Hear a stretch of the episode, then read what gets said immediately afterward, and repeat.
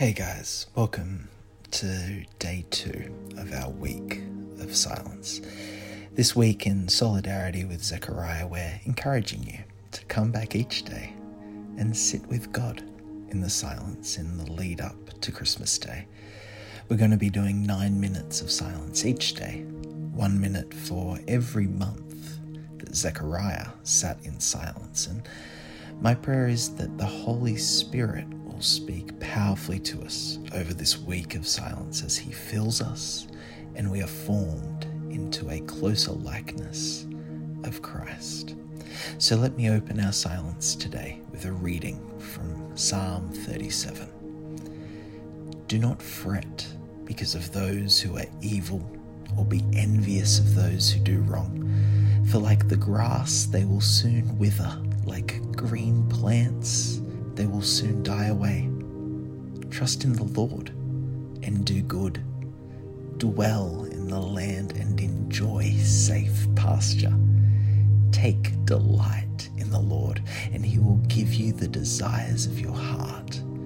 Commit your ways to the Lord. Trust in Him, and He will do this. He will make your righteous reward shine like the dawn, your vindication like the noonday sun. Be still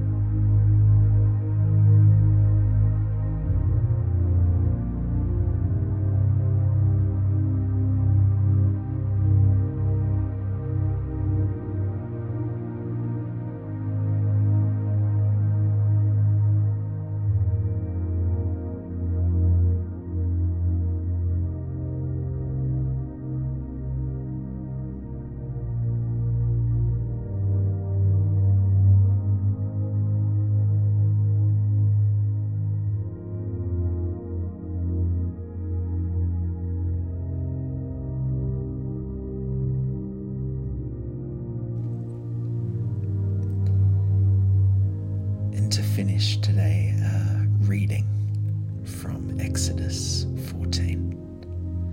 Moses said to the Israelites, Do not be afraid.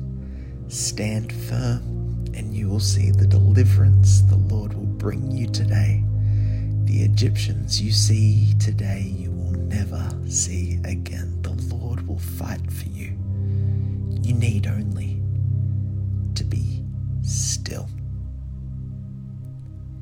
Hope you can join us tomorrow for another opportunity in this lead up to Christmas to sit in the silence.